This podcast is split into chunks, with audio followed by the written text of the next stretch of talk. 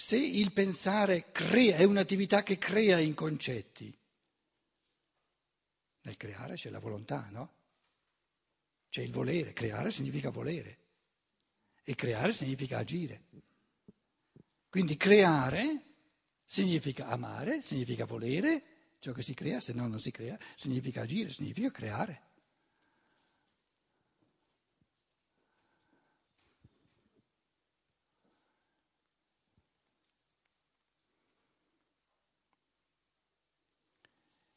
Senza il pensare, eh, qui c'è l'essere umano, se, manca, se questa sfera del pensare, dello spirito, viene disattesa, viene diciamo atrofizzata, viene trascurata, qui c'è il sentimento, qui c'è la volontà e l'agire. Il sentimento perde il suo punto di riferimento oggettivo e diventa puro egoismo, una chiusura in se stessi. Quindi l'egoismo è un mondo di sentimenti a cui manca il pensare, cui è carente, atrofizzato il pensare.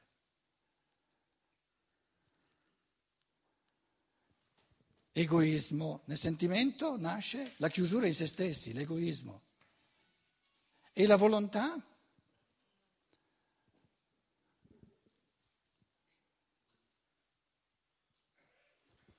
Questo egoismo impone agli altri, come le più importanti di tutte, le proprie voglie, i propri desideri, eccetera. Quindi nel campo della volontà e dell'agire sorge ciò che noi chiamiamo il potere, il soverchiare la volontà altrui, fare dell'altro lo strumento per ciò che io voglio raggiungere. Egoismo e potere.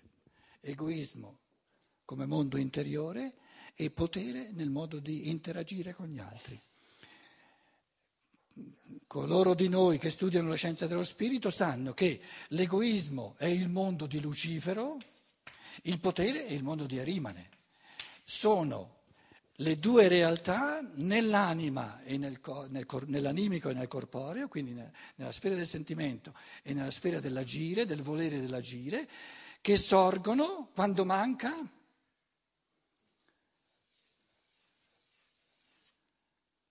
l'amore. L'amore vince l'egoismo e vince il potere.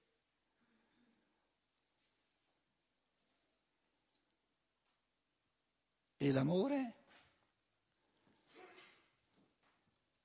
lo si può sperimentare, lo si può vivere soltanto nella tensione alla comunione con l'altro. E la tensione ad essere in comunione con l'altro, come si chiama la tensione a entrare in comunione con l'altro? Pensare. Pensare è la tensione a, diventa, a, a, a essere in comunione con l'altro, con l'oggettività dell'altro. Uscire dalla propria soggettività. Quindi il pensare, essendo l'organo dell'oggettivo, è l'organo dell'amore. Amare significa oggettivarsi. Egoismo significa soggettivarsi. Amare significa essere incentrati sull'oggettivo. L'egoismo significa essere incentrati sul soggettivo. E per essere incentrati sull'oggettivo bisogna pensare. Il pensare è l'organo dell'oggettivo. Quindi il problema di, di, linguist, di linguaggio in italiano è che la categoria dell'amore è stata, come dire, ridotta, tutta la dimensione di pensiero, di oggettività nell'amore, che non c'entra nulla col sentimento, è sparita e si parla dell'amore come se fosse soltanto un fenomeno animico. Quindi ogni volta che si parla di amore in italiano va qualificata questa parola, se non addirittura poi a livello corporeo, per cui amore, eh, due persone che fanno l'amore, addirittura l'amore, sono maschio e femmina che non soltanto, non a livello del cuore, ma a livello diciamo genealogico, no? eh, pre, presu- dovrebbero creare i presupposti perché un altro spirito si incarna.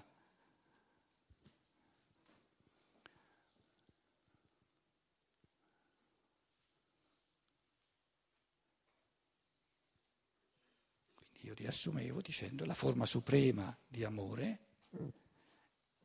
è il pensare.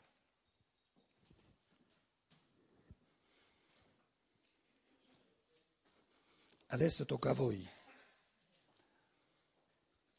Io volevo solo ringraziarti che ci sono riuscito da, da ieri sera che combattevo su questa... Ringrazia me perché sei riuscito te. No, ringrazio me stesso. Allora. Eh, bravo. Prendi il microfono, dai. Cosa ti è riuscito? Io ringrazio te perché finalmente sono riuscito io. Allora sono affari tuoi, scusa. Eh. Ma dici cosa, cosa sei riuscito a fare? Questo ci interessa. Siamo riusciti. No, no, no, no, no, no. Sono riuscito a capire eh, L'ha capito così bene che non lo sa. No, sono riuscito a capire la forza dell'amore che c'è in tutto questo giro, che da eh, ieri sera c'era soltanto l'individualismo, solitudine e nient'altro. Allora vuol dire che ieri sera non avevi ancora capito bene. Adesso l'ho capito. Beh, meglio tardi che mai. Meglio tardi che mai. Chi non ha ancora capito?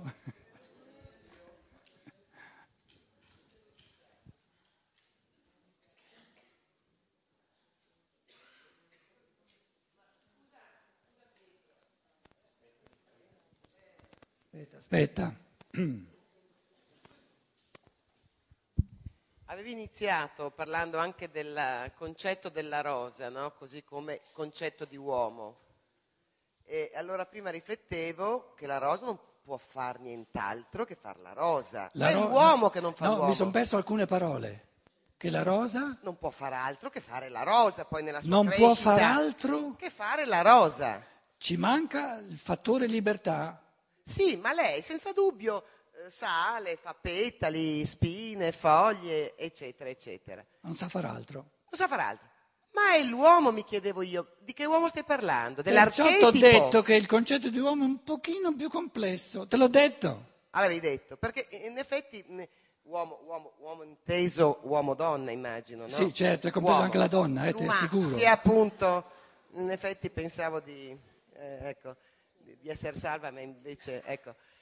Ma allora è un'idealità questa, è la possibilità che l'umano ha di realizzare l'amore attraverso questa potenzialità. Vabbè, aspetto. Grazie. Beh, mi pare. Quindi è insito nel concetto di uomo che l'essere umano è un dinamismo evolutivo. È insito nel concetto di uomo, se no non hai l'uomo. Però guarda che anche la rosa è un dinamismo evolutivo, perché non, non ce l'hai tutta di botto, cominci con, eh, col seme, poi eh, cominciano i primi, capito? Quindi, quindi la rosa è un dinamismo evolutivo determinato.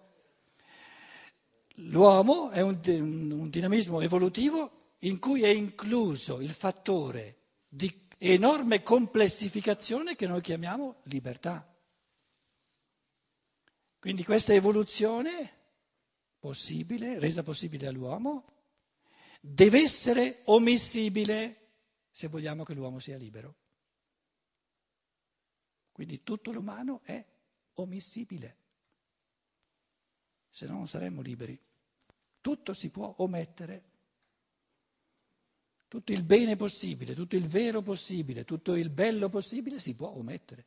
Nessuno è costretto a realizzare il vero, a realizzare il bello, a realizzare il buono. E questo crea, come qualcuno diceva, una complessità, una diversità, diversificazione enorme tra gli esseri umani. E il pensiero ci arriva, basta non mollare.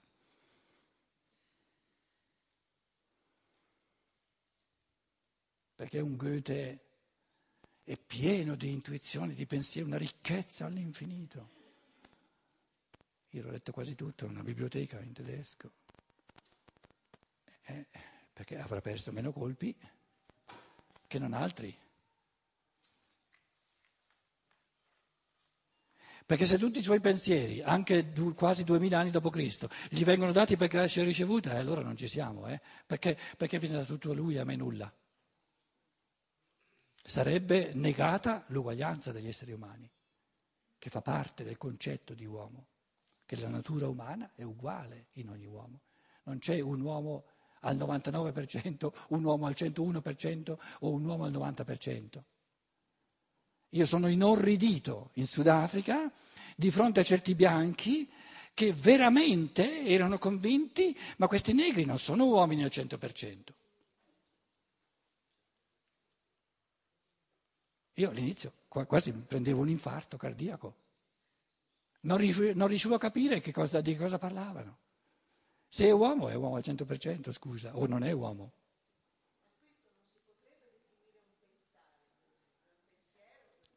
Prendi il microfono. Prendi il microfono, non ti sentiamo. Così ti dai tempo di pensare bene a quello che dici. Quando prima pensava, pens- affermava, del, definiva il pensiero come vivente, no? A me veniva da chiedermi, ma ogni tipo di pensiero, cioè ogni ma tipo con, di pensare. Cosa dice? Non? Cioè, con dito di pensiero. Ogni tipo di pensiero. Cioè, allora, il, pens- il, pensare, il, pensare, è un'attività crea- eh, creatrice pura, diciamo, no? No, potenzialmente, può potenzialmente, essere, non deve essere. Ecco, può essere sì, pura, no? Però se io penso che l'essere umano è inferiore, una... questo che cos'è? Non è un pensare puro, è un pensare influenzato, è un pensare... Oscurato dal sentimento, dalla brama per esempio.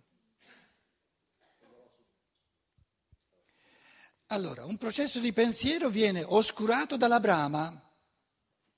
Sono faccende del pensiero, del pensare? No. È un sentimento troppo forte. Essendo troppo forte, obnubila, oscura il pensare.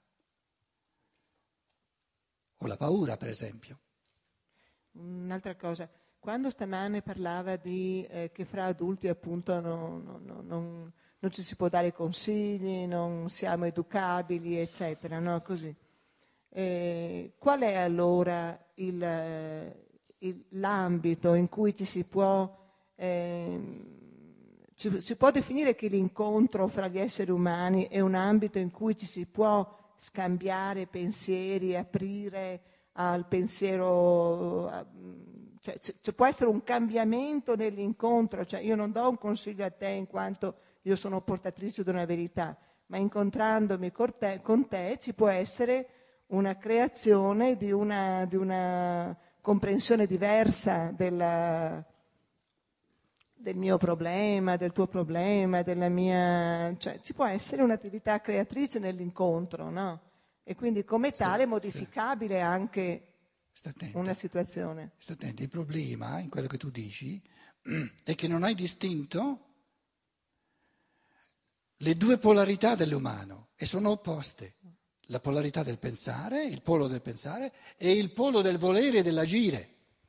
I consigli non si riferiscono al pensare, io non ti posso dare consigli rispetto al pensare, sì.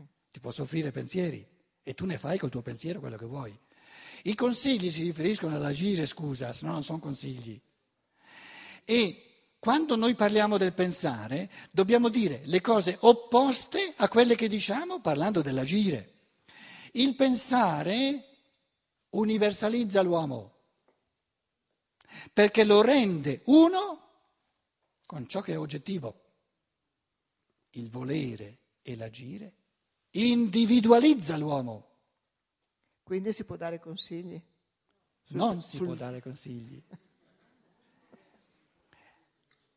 La, la, il, la domanda del volere è cosa faccio qui e ora? Tu ti chiedi cosa faccio qui e ora. È possibile che un altro ti dia un consiglio? No, perché ciò che il tuo io superiore si è proposto di compiere in campo di agire, di volere e di agire, quindi azioni che diventano percepibili qui e ora, il tuo io si è proposto un volere e un agire suo unico e tu lo puoi sapere, puoi sapere che cosa vuoi tu, che cosa vuoi fare tu in questo momento, nella tua situazione in questo momento, soltanto se ti metti in comunione col tuo io superiore. Quello che un altro io, l'io accanto a te, si è riproposto di fare, di volere di fare in questo momento, è una tutt'altra cosa, perché è un altro io. Ma a me interessa quello che pensa un'altra persona. Te lo dirà. E cosa c'entra questo col consiglio? Il consiglio è, ti consiglierei di fare questo. Metto al posto, sostituisco, cancello il suo io, la sua sorgente di intuizione morale, così come la prima parte della filosofia della libertà è l'intuizione conoscitiva. La mela, la rosa, c'è già, l'ha creata il logos, per dire, no? Io intuisco nel pensare una cosa che già c'è. Invece l'intuizione volitiva, l'intuizione morale è l'intuizione di quell'azione, di quel modo di comportarsi che il mio io vuole per sé in questo momento. Ma il modo in cui il mio io, in quanto individuale unico, il modo in cui il mio io vuole comportarsi in questo momento è tutto diverso dal modo in cui un altro io vuole comportarsi in questo momento. Tanto è vero che un io in questo momento dice io voglio parlare, prendere il microfono e l'altro dice no, io sto zitto e ascolto. Allora tu dai consiglio all'altro, dovresti parlare anche tu.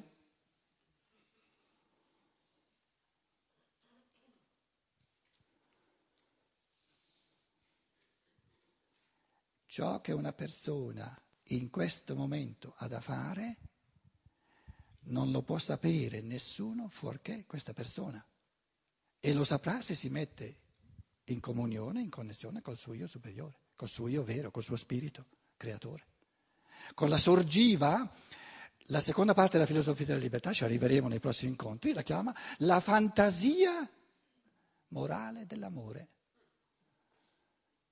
Quindi c'è nell'essere umano una sorgente di creatività che inventa artisticamente modi di comportamento intuitivi che sono unici. E soltanto quando l'essere umano non copia nessuno è moralmente buono.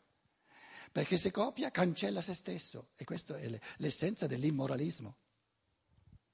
Perché cancella, distrugge il, il bene morale sommo che è l'io, la realizzazione dell'io, nella fantasia morale dell'amore. Quindi una mamma che sta, che sta trattando il, il quarto o il quinto dei suoi dieci bambini non va a leggere su un libro, non va a chiedere consigli se ama. Agostino riassume questo complesso mistero dicendo ama e fa ciò che vuoi. Ama et fac quod vis. Ama però sta all'inizio.